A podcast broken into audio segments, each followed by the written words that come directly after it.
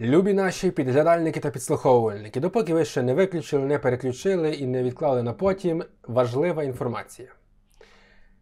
В описі до нашого відео є реквізити, де ви можете скинути грошик, задонатити на Збройні Сили України, тобто на допомогу армії нашим захисникам. Там же і написано, на що йде конкретний цей збір. Якщо ми ще не визначилися, то не переживайте, в кінці тижня звіт буде і ми все розкажемо, все покажемо, куди спрямували кошти. Вони обов'язково підуть захисникам. А якщо у вас ще лишиться якась там гривенька, чи може навіть 5, можете їх надіслати нам. Теж посилання на Монобанку є в тому ж описі до відео. Слухай, в мене зразу вже почалися думки, бо дуже багато нових явищ поз'являлося. Я зараз бачу, як тут в дворі дитинство минає в людей. Наприклад, сьогодні я 2 блокпости тут проходив дитячих. Одні дівчата зупинили, причому вони нагло зупинили машину, просто, розумієш? Ну, це такий ще дуже незручний поворот, і вони просто стоять посеред дороги, кажуть, ми збираємо на ЗСУ. А потім якісь ще хлопаки зупинили, кажуть, ми збираємо на ЗСУ. А там далі ще одні ходять з якоюсь саморобною зброєю малі. І це так цікаво, до речі, яка звична це реальність для них. Дуже цікаво. Ні, я без цього такого патосу, бо я там десь щось читав, що в дітей там якось психіка по-іншому працює зовсім. З іншого боку, кажу зле, що дітей в житті є війна, і ще й в такому юному віці, і вони вже її знають, що це таке, і знають ці всі страхи. Можливо, не усвідомлюють, в цьому плюси дитячої психіки всі жахіття, але тим не менше вони ростуть з розумінням того, що війна не десь там. І що навіть будучи там в тилу, можна приносити якусь найменшу користь.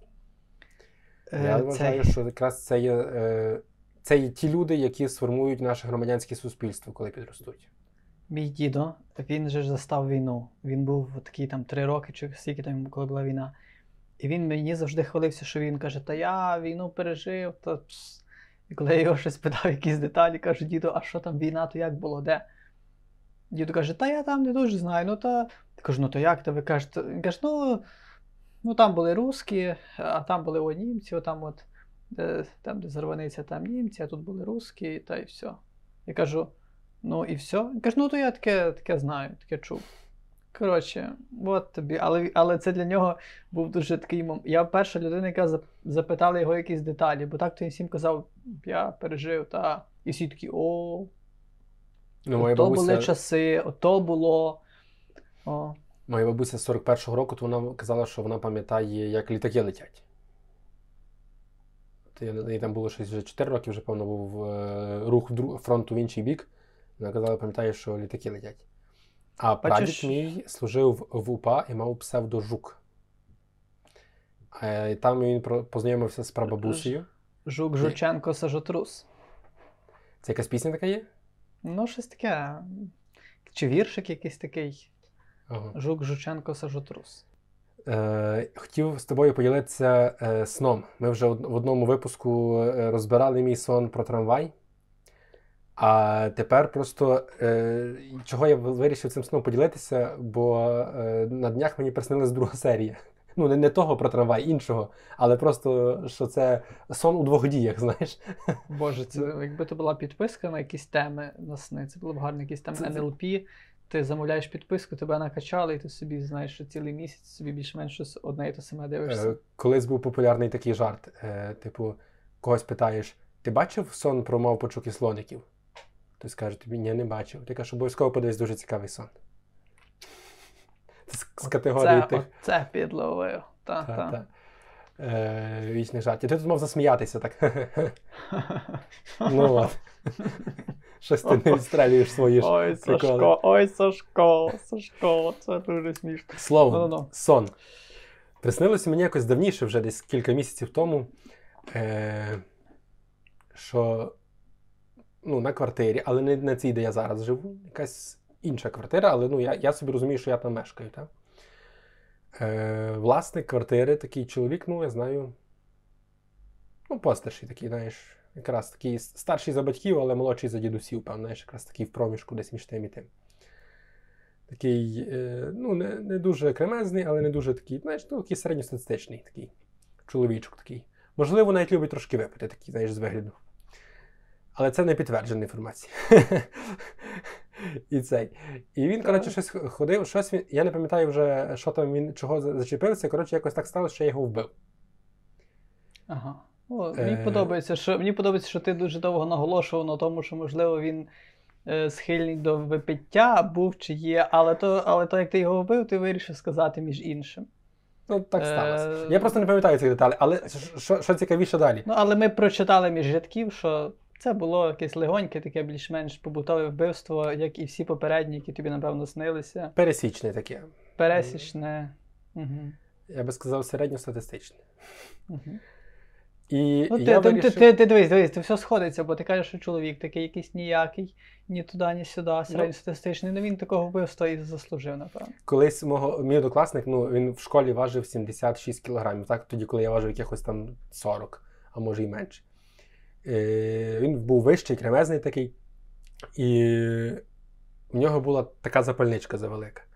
І він завжди казав, ну чекай, який хлоп, такі іграшки. Ого, це ж хтось йому цікаво, де він це відкопав таку істину. Чи сам додумався, хтось підказав. Арифметично, чи як то сказати. Так, що тут який чоловік, таке вбивство. Ясно. Відповідне. І я чомусь вирішив його заховати в себе в шафі. Ну, от шафа купе, і там чоловік, труп лежить. Ну, от собі він мені не заважав, не смердів, нічого. Бо я... Ну, всі ми тебе не засуджуємо, всі би ми так зробили, я думаю. Бо я подумав, та, що це надійне місце для того, щоб заховати труп і не викликати підозр. Угу. От. Ну, якось на тому перша серія скінчилась була. Чекай, а ти, може, покупував якісь пакети, оці взяв... Ти знаєш, до речі, що на новій пошті дають пакети безкоштовно, я купа пакетів тепер маю. Ти не знав цього? Їх тут безкоштовно, кілограмові пів, бо я тепер там купа всього відправляю. Я ж магнат, бізнес-магнат. І цей, дивися, то ти, може, його розчленував і в ті пакети з нової пошти так герметично, чи як то було? Ні, він, ну от, якби тобі попросили заховатися в шафі, але ти би не хотів стояти, а хотів сісти, тако, боком до дверей. Ну. А потім випадково перестав жити. То це би так виглядало. Але чекай, але ти враховував сні якісь оці нюанси, пов'язані з запахами і з такими... В першій серії не враховував нічого. От я його вбив, він собі лежав і... Він собі приляг, а ти його просто перемістив, та й все. Я навіть не знаю, як його переміщено. Тобто, от є момент, що я розумію, що він лежить серед кімнати, і потім наступний кадр він лежить вже, ну як лежить, сидить, та, чи це називається, ну і перебуває в шафі. Слухай, дивися, якщо ти його... 2 тижні, я усвідомлю, що це 2 тижні відбувається, типу, так от, в мене якесь там є розуміння. І все нормально, він такий, як свіжий. Все, готуйтеся офігіти від суперкаламбуру. Якщо ти його почав зберігати в купе, значить, можливо, це можна назвати вбивство в Східному експресі. О, гарно. Краса! Сила! Краса, ти що? Це інтелектуальний гумор, це не коники з гімнатики. Це не для кварталу 95. Даруйте, це окремо. Вирізаємо на Патреон. Добре, ну. О, краса. І, коротше, якось на днях сниться друга міні-серія. Вже починається з того місця, що от він в мене вже якийсь час є. А ну чекай, бо я забув, що там було далі. Секунду. Дянко! Я їй просто розказував. Це завжди, я зато і люблю подружжя, що завжди можна, це як папка збережені в Телеграмі, там собі завжди можна всього накидати. Ти не пам'ятаєш, ти сам ще тобі розказував, що чоловіка вбив, а потім що я з ним робив? Я пам'ятаю, що я його якось цікаво щось хотів з ним зробити, а я от тепер забув. Добре, поки він там вигадує, я беру на себе відповідальність за ютубні маніпуляції, поки він там на ходу допридумує свою історію. Напишіть, що він зробив з цим мужчиною. Для чого він притримав мертве тіло? Поставте на паузу і допишіть продовження. Щоб що, це дуже гарно. Коротше, для тих, хто вже вимкнув паузу та продовжив дивитися. На цьому моменті ти маєш подякувати всім за те, що не писали нічого вульгарного. Сказати, дякую вам за те, що за мудрість, що нема жартів про некрофілію, от за це я вам дуже дякую. хлопці і дівчата. Щиро, від душі. Дякую, бо я не знаю, як поведеться YouTube, може і забанить випуск через це все. Але вже. Словом, друга серія. На днях мені сниться, значить, я вже собі розумію, що починається якби з того, таке трохи короткий переказ того, що було в попередній серії. Та от я там нагадую собі, що було вбивство цього власника квартири, я нагадую собі, що ну, він лежить в мене в шафі. Я ходжу, гризуся, що з ним робити, як його діти, де думаю різні варіанти, як його там розчленовувати, виносити. Ну, коротше, знаєш, якісь, я ж надивився всяких трилерів, детективів і так далі. Я ж знаю вже багато першопроходців та попередників. Я перепрошую, що я рвуся перебивати тебе на кожній секунді. Прошу. Але мені сподобався оцей, як ти в одному ряду сказав, що так з одного боку переживаю, що там, де діти його, потім думаю, як його розшлимо. Ні, я розумію, в тебе були такі кілька стратегій, там план А, план Б. Ти такий, добре, якщо знайду дітей, то все буде якось так по-людськи. А не знайду, ну то розчленую. Дітей ти сказав? Ні, ти сказав, що там, де його діти? А, де його діти, чорт забирай, перепрошую. Де його подіти, я зрозумів. Бо в якийсь момент я подумав, що тобі спав на думку, типу, знайти його дітей і що, віддати тіло дітям, чи щось таке, чи перепросити, чи, не знаю, якусь компенсацію виплатити ти хотів, я не знаю. Думав, може, ти там рився по кишенях, шукав мобільний телефон, щоб подзвонити, там щось таке. А ти отаке, виявляється. Не знайду дітей, ну то розчленую. Ти вирішив, що я благодійник і меценат, так? І філантроп. Ну так, я так зазвичай поводжуся. А що ти думаєш, а як би пасувало? Ну і буває таке, що вбиваєш людину випадково? Таке буває. Це собі спокійно можна уявити. Ну і я думаю, що філантроп мав би і в такій ситуації вчинити, як філантроп. То мало би десь проявитися. Вже навіть якщо ти вирішив позбутися всього людського, то це треба робити по-людськи, я вважаю. Ну, а тако ти думаєш, що? Бо, до речі, у мене було, що я збив курку і повагався... На вагоні? Чи на машині? Ні, машини збив курку і повагався пів секунди і звалив, і втік. І це мене так гризе, і совість мене просто... Я потім в якийсь момент подумав, боже, я би, певно, з будь-ким так зробив, я би просто звалив. І мені стало від цього дуже... Стало мені дуже сумно. Курка тобі не висниться ночами? Я ні її дітей не почав обдзвонювати. Ну добре, все. Цей вагон жарту ми покидаємо, вистрибуємо з нього і слухаємо пана Олександра. Ну, словом, при тому всьому, що вже сон досить, як на мене, цікавий, непересічний, такий не кожного дня мені сниться вбивство, не знаю, як вам. Але... Мене вразило, і, власне, чого я вирішив поділитися цим сном, те, що після якогось часу таких вагань, пошуків, мук, логічних таких розв'язування цієї задачі, я такий думаю, такий зупиняюся, ну, це так буквально було. Я такий стою, зупиняюся, чекай, та ж мені це сниться. А, хай буде. Ну, в мене переважно такі сни, що я контролюю дискурс. У мене буває, в мене буває, що я просто на ходу розписую ролі. Так, що ви там заглядаєте? Та щось мені здається, що мені темно, що я темний в екрані, а може ні. Ну, добре. Ну, в мене тут в тебе просто руде волосся. То не страшно. На телефоні. Ні, це не класно, буде. Це якраз круто. Шкода, що не буде. Я ірландець. От, Конор Макгрегор. Або якийсь... Макмельник. Конор Олег Макмельник. Олег Макмельник. Добре. І отже, ключовий момент, це то, на що ти хотів заострити увагу, це то, що ти, типу, себе зафіксував в тому сні, що це сон. Ну, типу... Я прокинувся, я собі пам'ятаю цей момент. Я такий, ага, це сон, добре, можна не переживати. Я заспокоївся, я видихну, не переживаю, що поліція прийде чи ще щось, знаєш, все нормально, хай лежить. В мене так само таке часто буває.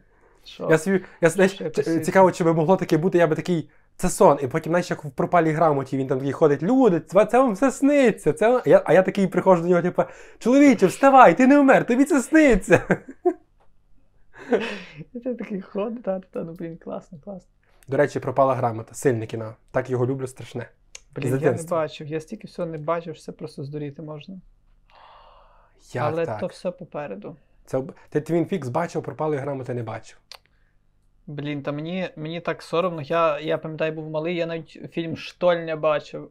А пропали грамоти не бачив. А такого людського не бачив.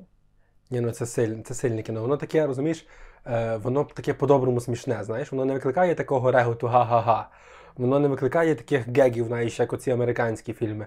А воно в тебе викликає таку, знаєш, таку усмішку, такий, знаєш, щирий, такий добрий, легкий сміх. Такий. Та я взагалі зрозумів, що нам, не знаю, не хочу там узагальнювати, але в якомусь там моєму розумінні, нам, українцям, нас не дуже тягне до такого дикого гоніва. Мені здається, що нам хочеться сміятися довго, майже на постійній основі. І щоб це було, щоб обов'язково був момент оцього милого. Знаєш, от які такі люди, які просто щось говорять, щось роблять, а ти тако дивишся, і тобі нічого конкретного не смішно, що, ну, там, людина не ставить собі завдання тебе розвеселити, людина щось от, там, щось от, і ти просто любуєшся, красуєшся, і ти такий, о май гад, прекрасно. Бо то добре, бо ми добрі люди. Так, я думаю, що, блін, є такий момент якийсь, що краще стабільно на одній нотці, але ще обов'язково був момент добродушності. Ми щось за сни розговорилися, а я щось собі почав думати про... Бо я щось минулого разу хотів з тобою поговорити, бач, добре, що я запам'ятав. Я хотів поговорити про родинні історії. Бо, наприклад, в мене дуже яскраві родинні історії, і вони повторюються там скільки... 7-8 разів протягом року, завжди стабільно, нема такого, що не повторювалося. У нас навіть є така традиція, що коли ми приїжджаємо там певні населені пункти разом з батьками, то вони мені завжди про щось починають говорити одне і то саме. Просто завжди. Я це знаю, вже на пам'ять знаю. І так само з родиною, зі всім це пов'язано. І в нас проговорюються найяскравіші історії, але вони справді яскраві. Тобто це не так, що «о, давайте будемо про це говорити».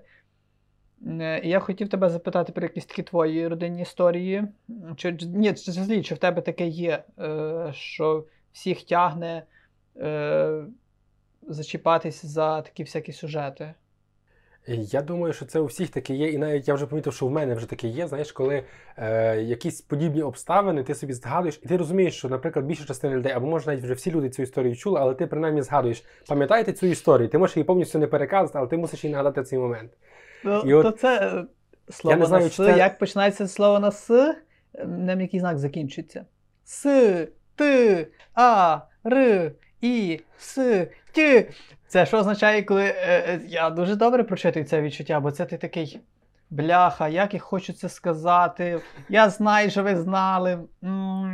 Мене кажеш, не колише нічого, окрім того, що мені треба це сказати в цей момент. І ти це кажеш просто для себе, бо ти такий... Добре, я хочу переконатись і всіх переконати, що це має значення, ця історія. Ну, так. Ну от, я не знаю, чи це зовсім така історія, про яку ти говориш, але, наприклад, є така одна у нас теж популярна, от моя прабабця, яка була зв'язковою УПА, яка відсиділа 9 місяців по пояс у воді в підвалі в холодній воді в підвалі, ще дівчиною та до цей, потім вже все-таки народила і так далі. Ну, коротше, коли вона вже була прабабцею, вже от я був, вже було багато інших правнуків, і одна з внучок, а в неї було 10 дітей з прадідом, відповідно, я не пам'ятаю, скільки там, 24, здається, внука, 30 з чимось там правнуків, 37 чи що там, біля 40, коротше. От, і одна з внучок жила певний період з ними в будинку. Тобто, ніби з бабцею, з дідом жила внучка зі своїм чоловіком. І щось було якось так, що моя бабуся сиділа така, і цей її внучатий зять виходить та сидів поряд. Ну і щось говорить, знаєш, і так говорить, і руку на коліно так поклав, і щось розказує, знаєш, так, то, щоб привернути людину увагу, ти до неї торкаєшся і говориш. Нічого такого, ти просто мусиш навести тактильний контакт. І він так поклав її на коліно і говорить. А прабаба потім така каже, о, це я вже не затаю. Се-се, я Наталці розкажу, що він ніби її мацає, знаєш, гладить по коліні. Це дуже така мила історія. Це я вже не затаю. Так, і це така історія теж, яка постійно згадується в менш момент, коли є якась така, ну, нібито таємниця, яку ніхто не буде приховувати. Ні, ну дивись, я це навіть відношу не до історії, я це відношу до родинного мему. Ну так, десь на такому рівні. Бо ви, напевно, просто це часом повторюєте, що, типу, «Сесе, я вже не затаю» і так далі. Ні, а я маю на увазі такі історії, як... будь ласка. Приклад історії? Ну, ні, я хотів взагалі про такі історії, які живуть не оцими такими мемами, що сказати щось подібне, або «О, він там мені нагадує когось». Це такі історії, які цілеспрямовано хтось завжди хоче розказати. От, наприклад, в моєї бабці був братчик, брат маленький, він помер в дуже юному віці. І він був малий, і він просто хотів померти. Йому було 3 роки, і він був тупо суїцидник малий. Він всім ходив і розказував, як він помре. І розказував історію, як він помре. І потім він помер точно так, як він все розказував. І всі від цього дуже офігіли. Може, він не суїцидник, а пророк був маленький?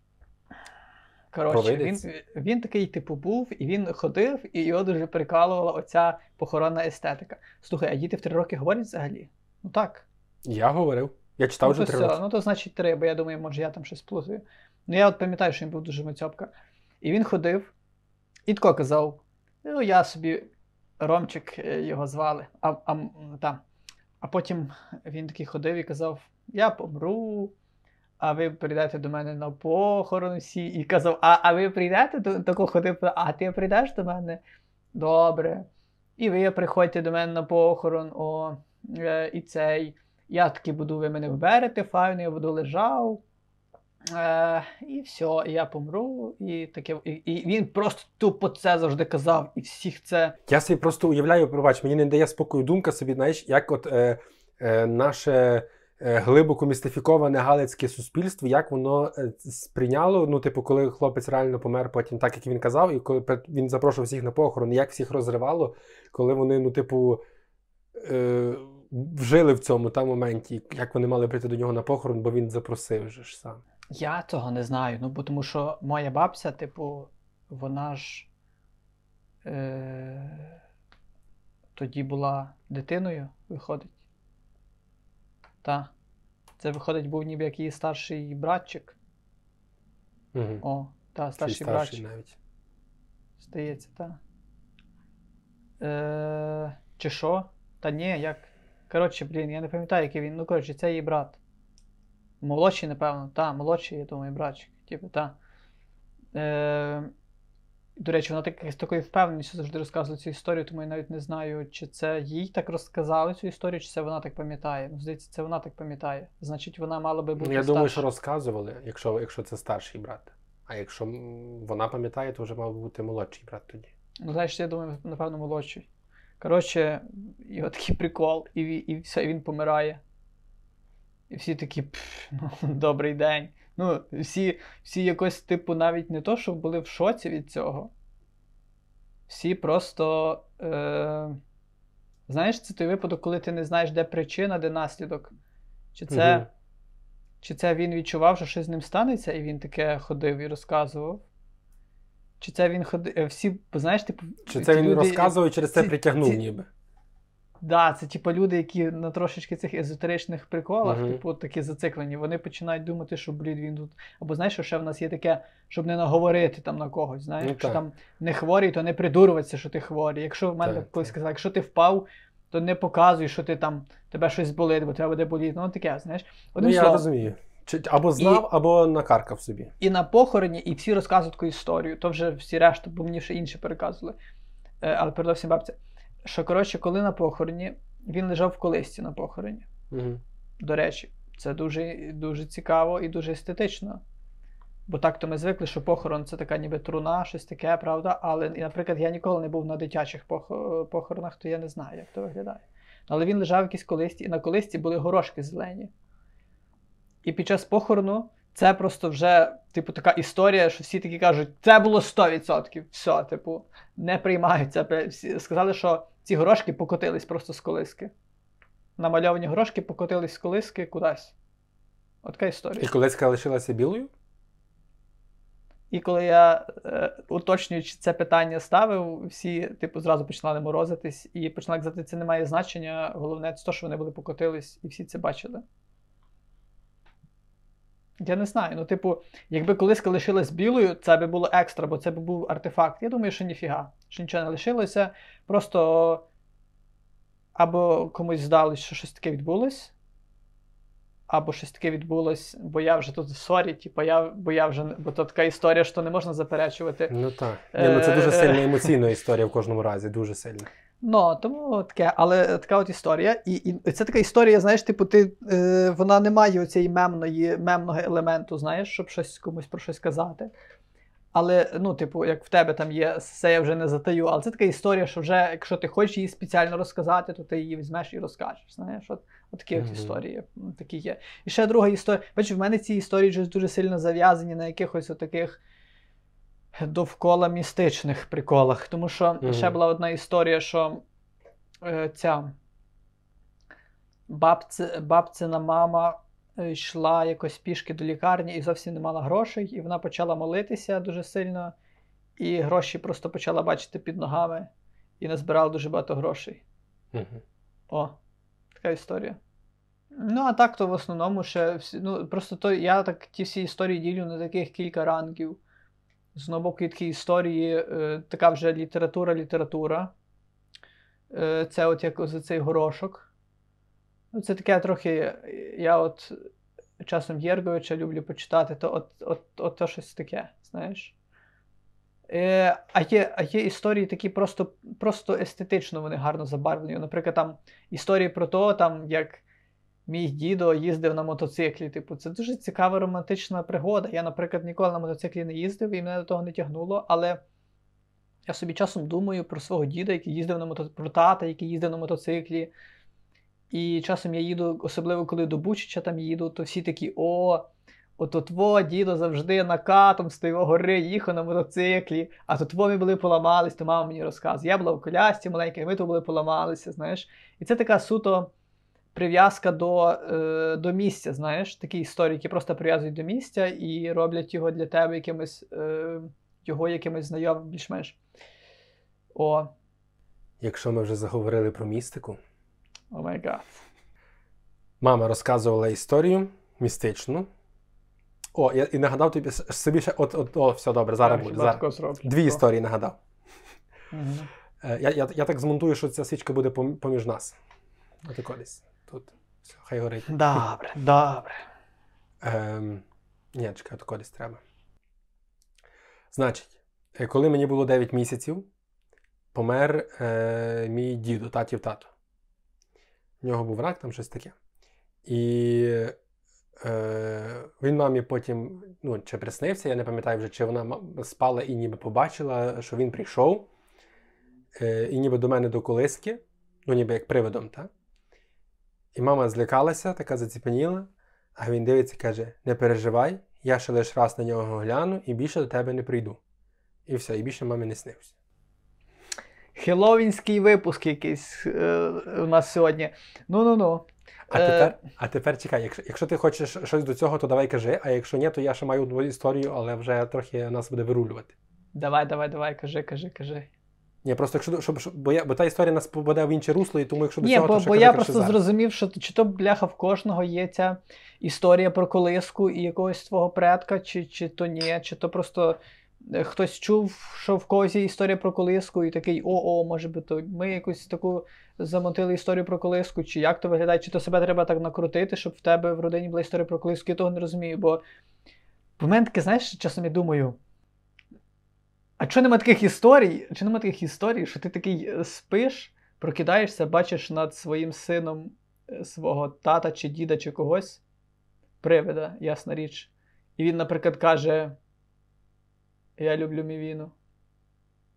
Або от щось таке, типу, знаєш.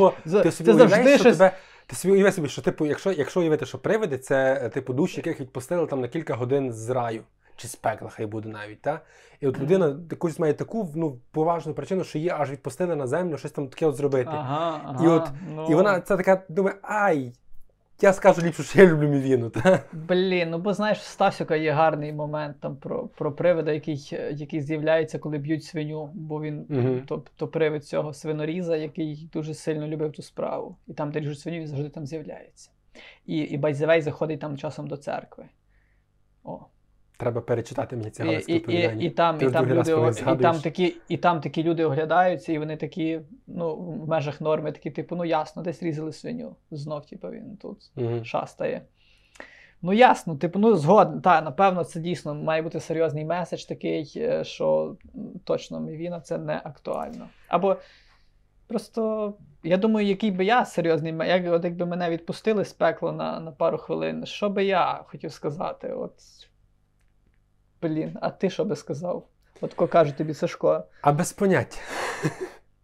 Ну, типу, ти не знаєш, як то, ситий голодного не зрозуміє, та? Ти не знаєш, що би ти хотів переказати в таких обставинах. Але, знаєш, якщо такого, воно буде звучати дуже патосно, але я думаю, що це якраз максимально не патосна річ. Ти би просто сказав дорогим людям, що ти їх любиш.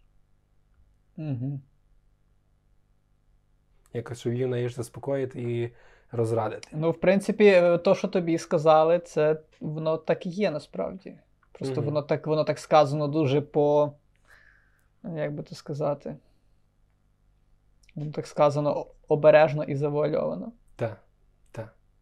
Слухай, ну, а в тебе... То не мені, то мамі сказано. Я малий, 9 місяців, я не пам'ятаю такого. А в тебе в родині казали такі слова, там, типу, як люблю, або я тебе люблю, або щось таке звучало в тебе в родині, чи ні? Так. Але якщо мама це казала звичайним голосом, то в тата зразу включався якийсь такий, знаєш, типу, на кілька секунд він ставав таким суперхлопчиком. І якось дуже, якось неприродньо, мило, по-дитячому це казав, знаєш, ніби награно. І потім знову став нормальний дорослий чоловік. Чекай, а то казалося на якісь дні народження? Чи то так можна було просто by the way десь такого побутово сказати? Ні, напевно, не кожен день.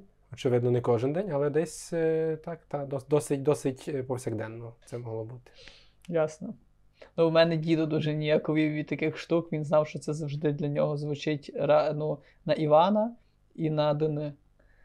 І він завжди так, він такий, коли його вітали, то типу, він завжди хвилювався, так виглядало, ніби він хвилювався більше, ніж ті, хто його вітають, знаєш. І він такий, зараз будуть казати цю штуку, яка мене, типу, розносить. О, як я маю зараз? І він завжди казав такі, він, типу, ти йому кажеш, діду, вітаємо вас, з ним бажаємо все, накажемо, пам'ятайте, ми вас шануємо і дуже любимо. Діду обнімав і казав, добре, все, давайте беремо. О, він завжди буде вітати, він вже старався все підготувати, налити, щоб не було цього замішання і сказати, все, давайте, це вже похідне, це вже інакше. Нема коли ніяковіти, треба пити, бігом. Та-та-та-та-та-та, це любов, це все добре, я так знаю, це все. Йобо вечір, йобо даж на коні мовкнути. Йобо поїхали, та. Ну, файно. А ти помічав, така штука є, чим старша людина, тим більше вона вітає навзаєм. Типу, ти там вітаєш, наприклад, ровесників, вітай за народження, дякую. Ти вітаєш там батьків, вітай за народження, ой, дякую, щоб вам теж все було добре. Вітаєш там бабусю з дідусем, ну, або вже старше покоління, там вітаю за народження, щоб все було добре, ми вас любимо, і так далі, всього найкращого. Ой, дякую, діточки, щоб ви мені були здоровенькі, щоб вам боженька благословляла, щоб вам все було добре, щоб ми могли не діждати, і так далі. І так виходить, що тобі подякували більше, ніж ти привітав. Я така людина, я зараз така людина, я завжди такою людиною був, так що... Ні, ну то, що ти представник тої генерації, ми з'ясували. Просто в молодому тілі, на жаль, так сталося. Але психологічно ти вже там, ти вже по ту сторону барикад. Ще одна історія, яку я хотів розказати в продовженні цієї містичної теми, але я попереджав, що вона нас поведе в інше русло, то я вже її розкажу і продовжимо. Тато любить фільми жахів.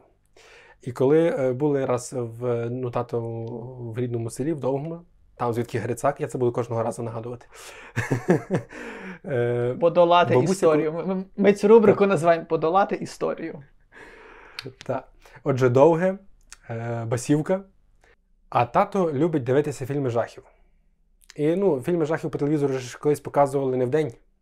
пізно вночі, а мама не любить фільми жахів. Ну і лягали вони вже спати, такі, тато, якраз в кімнаті з телевізором, очевидно. Ну, як гості завжди сплять в кімнаті з телевізором, та? Коли приїжджають. І тато дивиться, що там телевізор, мама каже, виключи телевізор, бо ти заснеш, а я потім буду боятися. Тато такий, ні, я не засну. А то ще ж був період, коли треба було до телевізора встати. То пульта не було. О, це золоті часи. Знаєш, треба було уважити той телевізор. Люди робили, старалися. Вклонитися треба було, так. І за класикою жанру, тато запевняє маму, що не засне і засинає. А то якийсь був фільм, щось про демонів, щось таке страшне. Бо я почув про Немо. Про демонів, всякі нечисть всяку.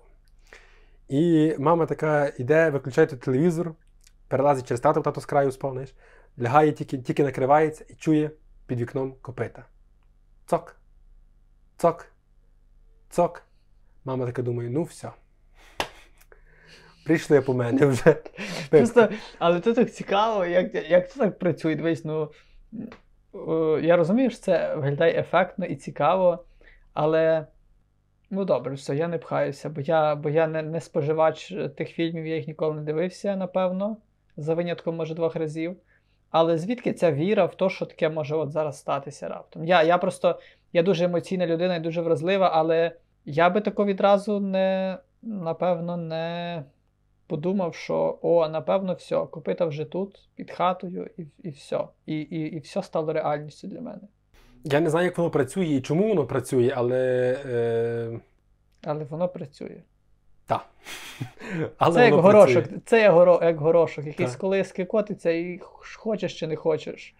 А знаєш, що будеш потім всіх переконувати, а всі будуть казати, ну як так, ну що? Так само, добре, копита. Мама розказує, каже, все, боюсь, ховаюся під ковдру, накривається, але думаю, ну як? Ну та хоч буду знати, що мене забрало, мушу ж побачити вже, так? Цікавість з'їдає. Допитливість така. Мама така помаленьку, так очі висуває з-під тої ковдри, так насувається, дивиться, ну що ж воно, давай вже лізь в вікно до мене, вже забирай мене, вже давай, ну хто ти там? І тут чує ланцюг по бетоні такий, цилінь, цилінь, цилінь, цилінь. Мама зрозуміла, що корова зіпнулася, каже, Роман, вставай, йди, корова зіпнулася. І це завжди, бачиш, це одна з тих історій, яка теж часто розказується постійно. І я в дитинстві, коли вперше її чув, я дуже чесно переживав, як копита. Як після фільму «Жахів копита». Я сам повірив, перейнявся тою історією був. Боже, я щойно зрозумів, що в моїй підсвідомості це такі однозначні звуки.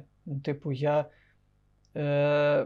просто звук ланцюга. Тобто, це, знаєш, коли ти постійно живеш в такому режимі, що кілька разів на день корову, її там зранку виганяють, в обід приганяють, в обід виганяють, ввечері приганяють.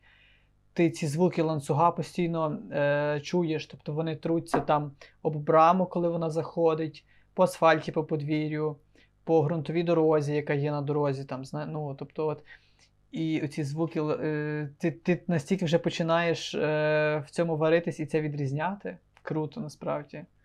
І звук ланцюга — це все-таки одне з такого напевно, романтичнішого для мене. Тепер я щойно про це подумав, бач, якби ти не почав розказувати, я би навіть не застановився над таким тематом. Дуже цікаво. А ще я собі тут кілька разів повторив слово «ланцюг», і я згадав собі, що на сайті «Словотвір» нагадали український відповідник до слова «ланцюг» українського походження, бо ланцюг походить з німецької мови, слово «ланц», то є слово «ретязь». «Ретязь». Угу. Це так, між іншим, цікаво знати. Насправді, якщо ми вже так про містику почали, передчасний Геловін, то мушу сказати, що про цей страх. У мене є, принаймні, що я пам'ятаю чітко, 2 історії, коли я біг зі страху, марного, очевидно, але перший раз, це теж було в Довгому, в татовому селі, звідки він родом, і там, щоб дійти до тої басівки, до бабусиної хати, було 2 шляхи, ніби з центру села, та? Можна було йти селом, грубо кажучи, так і казали, селом. Ти йшов собі там попри школу, селом, потім так спускався через греблю і піднімався знову на горбочок, і ти такий ніби вже вдома. Але туди мені було страшно йти, бо там кущі такі, знаєш, і ніч, і там якось так неясно, я щось завжди чогось боявся. Другий альтернативний шлях було війти вулицю, яка називалася Липова алея. Це був вже як об'їзна села, знаєш, така окраїна. І зараз там вже заселено набагато далі, але тоді ще так було. І якраз якщо йти в сторону від траси, але до бабусі, то по лівій стороні колгосп старий був, на якому там бабуся працювала і так далі. І збоку така водонапірна вежа, знаєш, традиційна, така, як Макогін догори ногами втикнув хтось в землю. І тато мені сказав, що в тому Макогоні чорти живуть. А я був малий, клас 4-й, 5-й, може, коли він це мені сказав.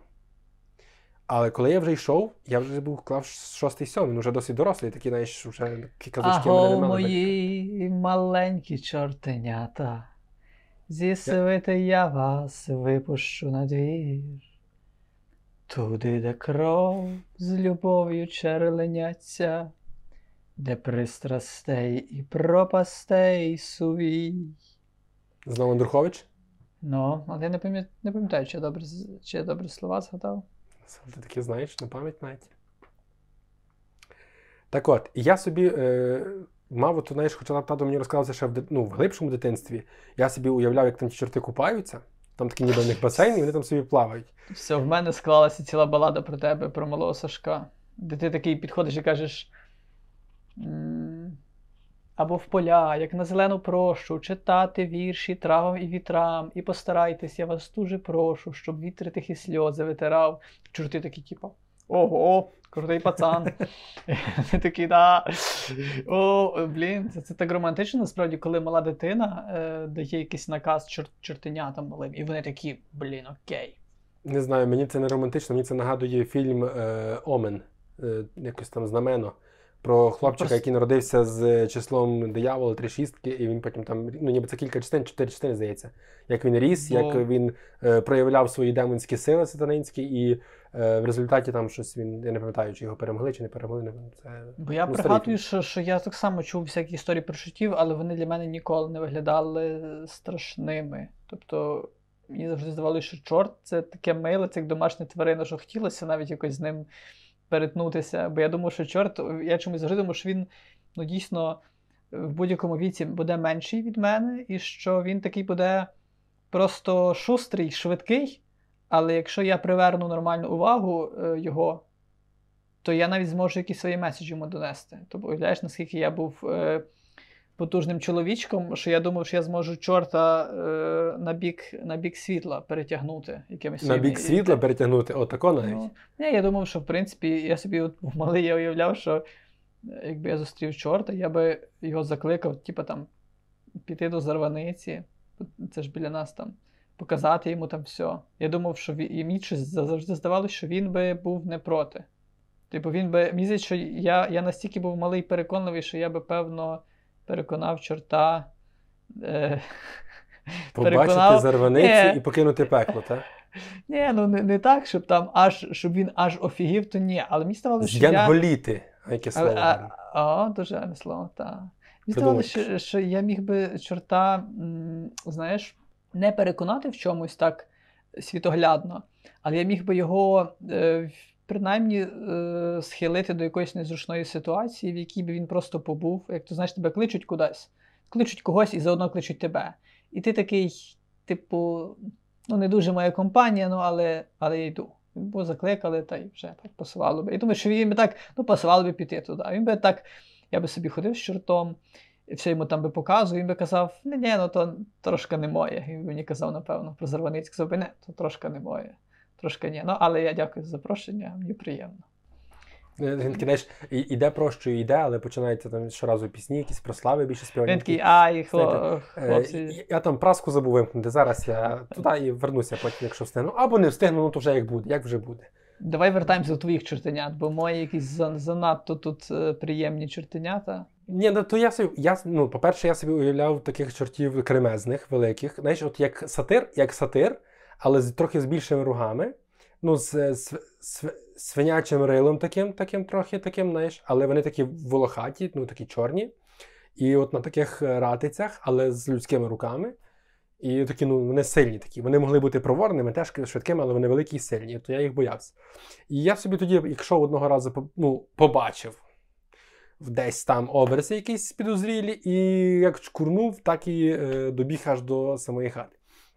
А іншого разу, це вже було в мене в рідному селі, Задністрянську, у нас в клубі показували, ну, клуб від моєї хати, щоб ти розумів, просто в кінці вулиці. Тобто це десь метрів 200, може, там, приблизно. Ну, тобто, це стадіон, і поряд подвір'я клубу, і треба тако просто обійти. Ну, це стільки стадіон має в поперечній довжині, ну, десь, ну, хай буде 100 метрів. Ну, 200 метрів десь, коротше, вулиця має. І я, ходив в клуб на кіно «Екзорцист Початок». Та, і все, собі таки виходжу, таки думаю, все, спокійно. Я знаю, що мені зараз буде страшно. Я просто спокійно, твердо йду додому. Я твердо йду додому, вулиця освітлена, нічого боятися, все добре. Та, ну, сам йду по вулиці, нічого страшного. Зараз такого, мені тут 200 метрів пройтися, я дойду. І, коротше, якраз рівняюся з першою хатою. А в нас, типу, от, йде так вулиця, і обабіч дороги є дерева. З одного боку ясени, з другого боку липи. І між липами і хатами є ще тротуар. Ну, доріжка, по якій можна йти. А між ясенами, і там вже не хати з того боку, кажу, або клубне подвір'я, або стадіон. І там теж є така доріжка, але там по ній не ходять, бо там завжди листям засипають дуже. Ну, я йду собі по цьому тротуару між хатами і липами. А від липи, якщо ти знаєш, такого при стовбурі ростуть такі, як кущик, такі, знаєш, липа ще гілки пускає. І от якось одна з таких гілочок, я йду собі такий повторюю, що все добре, нічого страшного, все нормально, я не боюся. Чого я боюся? Я взагалі не боюся, я герой, взагалі, мені не страшно, зовсім, ні грама. Торкається гілочка мене коліна, ну за відчуттями 5 секунд, і я вже коло свого дому. Напевно, це було трошки довше, але це було дуже швидко. Я такий вже прибіг. До колі... Ні, я вже біжу в дорозі, та? Я десь минаю половину шляху, я розумію, що це була липа, але вже спинитися не можу. Я вже мушу доїхати додому. Все. А в тебе були якісь такі історії, що ти боявся і щось там тікав, чи ще щось? Ти був безстрашний малий? Щось постійно було. Ні, все боявся. Я взагалі малий був, я не хотів жити з самого дитинства. Мене все харло, все... Мені найбільше не подобалось то, що просто є люди, мене оточують люди. І мені найбільше, пам'ятаю, засмучувало, що немає якихось чітких таких алгоритмів і правил, як взагалі бути з людьми, як з істотами. Тобто, я не знаю, як вас прийнято, наприклад, в нас там прийнято вітатися в селі, так? Але немає якихось чітких розмежувань, коли хто коли з ким вітається. То є люди, які там... Зазвичай люди вітаються з кимось там зранку, бо вони там прокинулись і вітаються з кимось, так? А тут, мені здавалося, всі вітаються просто раз в півроку, там, коли хтось приїжджає звідси, вони такі, ну окей, він виїжджав за межі села, значить тепер з ним треба привітатися, знаєш? І мені було б добре жити в світі, де б я просто привітався і все, і звалив. Тільки при першій зустрічі з людиною вітаєшся, та, в житті?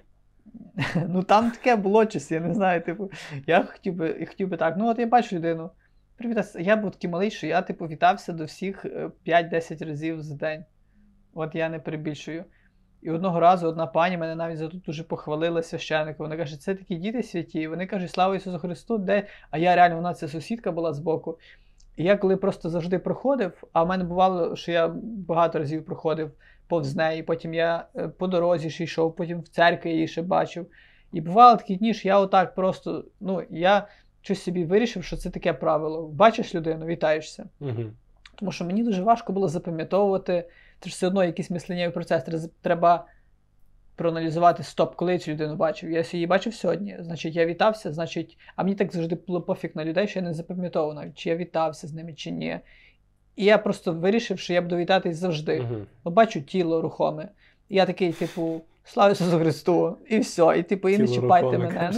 Ну я сказав, і я такий, ну, так, все, побачення. Бо є такі люди, яких, знаєш, яким ти побайдуже, привітався, не привітався. А є такі, що потім приходять до батьків, а що це не вітається сьогодні зі мною весь день? Та от, власне, що, типу, я вітався, і все одно, типу, когось я думав, ну, вже як я, такий параноїк. І вже якщо я завтикав привітатись з кимось, то вже якесь чудо мало бути, просто я не знаю. Ну, коротше. Але в нас щось так було, що люди типу не віталися, замість того цю функцію можна було просто закривати конкретними вітаннями. На жаль, в нас не було оцього «добрий день». Було тільки, типу, «Слава Ісусу Христу». Це така досить довга форма. Ну, і я помітив, що один мій одноліток вмів просто бомбезно її артикулювати. Він був завжди такий більшенький, і він мав грубий голос завжди. Ще й був малий. І він тако вітався. «Слозр!» Він казав «Слозр!» Я зрозумів, що на такому підсвідомому рівні, коли я чую просто такий крик раптовий, це ніби як вітаються «Слава Ісусу Христу», а це таке «Слозр!» І мені так завжди цікаво було, що він так просто пострілом мій вітається, таким цьому заздрив. Мені здавалося, що якщо я привітаюсь не «Слава Ісусу Христу», не тако повністю, то це ніби як гріх, я думав, що як думали. Знаєш, це ніби як зневажити.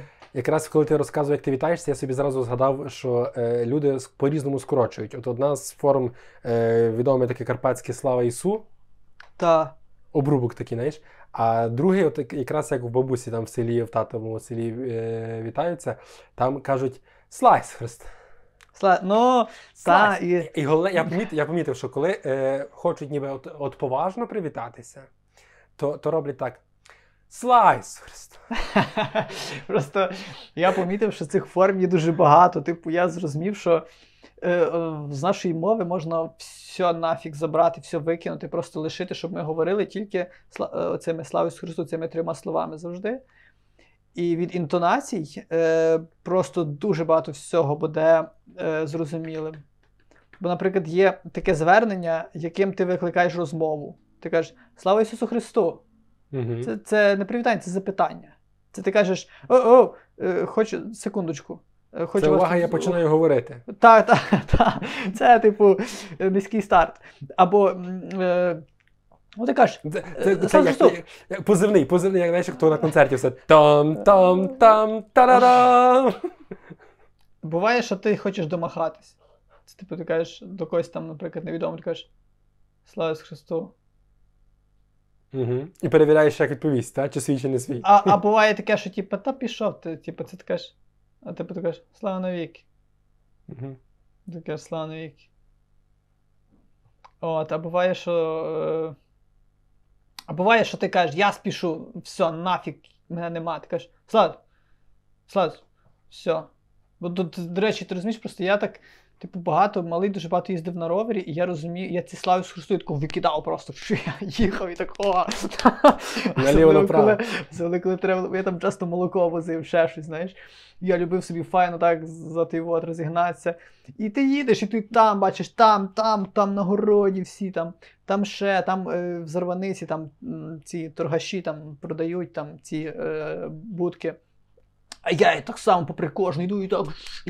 Я ж так вітався, просто я заряджав це просто, і мені навіть було не цікаво, куди воно прилетить. Це можна назвати вітальна артилерія Ромчика.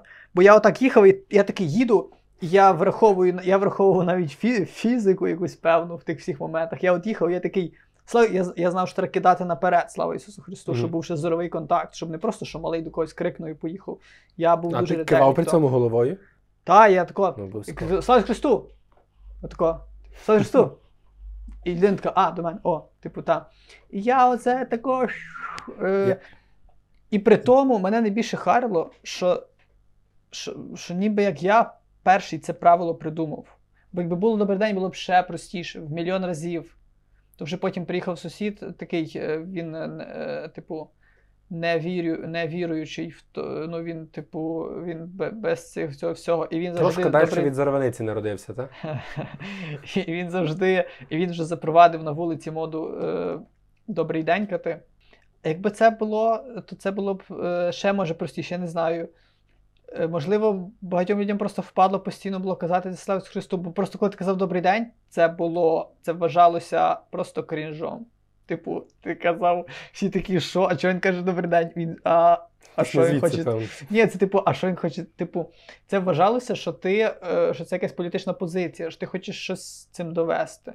Всі такі, а На що це розраховано? Я собі ще подумав про те, що тож є кілька форм вітань, знаєш, і як люди часто вже чекають одного вітання, вже заготували відповідь, а їм до них привітались по-іншому. У нас коли було одного разу про щодо Крилоса, і прийшли паломники, і всі такі вже, ну, якби, вітайте, слава Ісусу Христу, слава навіки Богу, і хтось там з паломників каже, Христос посеред нас, а йому такий, славники, я їй буде. Знаєш? Боже, я щойно почув зовсім інше. Напишіть, будь ласка, люди, чи ви теж почули то, що я. Це з матюком. А ще це стосує, вже, ну, доказую вже це, і ми завершимо вже з цими вітаннями. Та, і я ще пару слів скажу. Найпопулярніші сезонні вітання, та Христос рождається і Христос воскрес. І часто люди, коли там до них кажуть, там Христос рождається, не відповідають воістину воскрес, або коли Христос воскрес, славімо його, плутають, знаєш, що треба, бо то якби сезонно, то забувається. Хочеш швидко видати з підсвідомості, і щось йде не так. І одного разу ми були на гостині в Довгому, і тато, хтось подзвонив. І тато якраз сидів біля телефона, зняв слухавку і каже «Різдво». І він зіграв на випередження «Христос воскрес». Перший сказав, знаєш, і людина просто розгубилася. Тато каже, Христос воскрес. І за секунда-дві паузи, і людина така на тому боці, Ромко, то ти? Хоч ми були в гостях, взагалі в іншій хаті. Добре, а я хотів лише це от ще сказати, що, то було б добре, якби люди, якби це було зрозуміло якось, бо в мене в селі було так, що всі вважають, що вони при кожній нагоді мають з тобою до тебе щось говорити. І ти живеш в такому тиску, що, типу, і тобі треба буде рано чи пізно навчитися цього фрістайлу, типа. І є такі, типа, майстри фрістайлу, які такі, а, що ти там, о? І ти такий, блін, оце він, типу, файно сказанув, типу, а я навіть не зреагував. Я завжди був тою дитиною, яка така, о, що до мене, що ви хочете, та йдіть ви на, ну, от я такий був малий, типу, я просто хотів сказати, привітатись, і все, йдіть, просто всі, а ні, вони такі, а що ти там, і ти такий, бля. Ну це, ми про це вже говорили, коли ми говорили про те, що буває там в ліфті десь, або десь з кимось ти в приміщенні, і ця незручна мовчанка, та, і от це насправді, мені здається, ну, те саме, просто з категорії геть незнайомі люди поряд, або знайомі, але з якими якби теж не дуже маєш що сказати. Чоловіче, це все якраз і є так само незнайомі люди. Це просто ці всі приколи, вони пов'язані з тим, щоб якнайдовше бувати незнайомими, щоб ніколи по-людськи не спілкуватися. Ну, тобто це ці всі, типу, такі жарти, приколи, і це все, воно спрямоване на тому, щоб до себе нікого не підпустити з якимись питаннями. А що там, козаче? Що там, бля, ну як відповісти на питання, що там, козаче? Нічого, помаленько, ви як? Слухай, ти дуже або вашими молитвами, теж класикою можна відбитися. Або Богу дякувати, що, ні, як там, дякувати Богу, що Богу дякувати, бо якби так, не дай Боже, то не Бог борони. Класика теж. Ну, ти, слухай, ти дуже, дуже людина лагідна. Або... З чим тебе і вітаю. Коротше, варіантів багато. А я в таких випадках якраз вважаю, що найкращий захист – це атака. І тому після першого ж випаду в мій бік я розвертаю і «А ви що? А у вас що? Як? А як ви там? Що все добре?» Там, знаєш, і щось починає допитувати. І людина розуміє, що суперник просто не по зубах і, звичайно, відступає. Любі наші підглядальники та підслуховувальники. Дякуємо вам, що стеси додивили до цього моменту. Ще раз нагадуємо, щоб донатили ви сміливо на Збройні Сили, на захисників наших. Бачите, вже якісь почалися рухи на півдні. Наші донати можуть трошки їм посприяти. Тому не соромтеся, скільки є, скільки не шкода, надсилайте. А як лише це копійка, то і любий ваш, сподіваюсь, канал Галицько-Галицького подкасту ГП. Сторінку на Ютубі, будь ласка, підтримайте. Так само ми поки що збираємо на звук, а далі будемо покращувати так само після того, як поборемо вже ці звукові технології, то будемо бороти світлові і візуальні. Ще дякуємо вам. Може, якусь пісеньку на кінець заспіваємо, бо ми щось з цього разу навіть нічого не співали. Якусь пісню... Ну, добре. Це на другий раз я припасу, маю авторську одну мелодію. Чекай. Я щось подумав про гурт Скай. А що я подумав про гурт Скай? Ти завжди про гурт Скай думаєш. Або Мері, або Скай. В тебе інших гуртів не існує в твоїй парадигмі світу. Чому боли... Це буде не Скай, це буде Madhouse XL. Чому болиш моє серце знову? Холодну ніч, будеш спогад... Це Мері. Я не знаю цієї пісні, навіть не чув. Це Мері. Пробач. Madhouse XL. Хотів зайти здалека. А в кишенях такі таблетки, від яких закипає кров. Умикаються вилки в розетки. Одним словом, любов. Мені треба хоч слова пошукати, я не знаю цієї пісні так само. Послухай пісню «Осінь прийшла». Послухай, це просто торба. А вже осінь прийшла у мій сад. Я ж не кликав тебе, йди назад. Не обтрушуй зелені гайки. І не стукай у вікна мої. На могилі моїй посадіть молоду яворину. І не плачте за мною заплаче рідня. Я любив вас усіх, та найбільше любив Україну. Певно, в цьому і є, та найважча провина моя. Я цю пісню знаю повністю. Всі слова світу в цій пісні. Там і до як вмів, причащав, і там було слово причащав, я знаю в цій пісні. Думав, бляха, оце крута пісня, там і слово причащав. І душею своєю я вас, як умів, причащав. Як умів, причащав. І душею своєю вас, як умів, причащав. Та навіщо мені ті блаженства розкішні і вічні, як мені не сміхнеться донька, сиротинка моя. Ого, то факт. Всього вам найкращого. Цілюємо писки. Слава Україні! Героям слава! А вже осінь прийшла у мій сад, я ж не кликав тебе.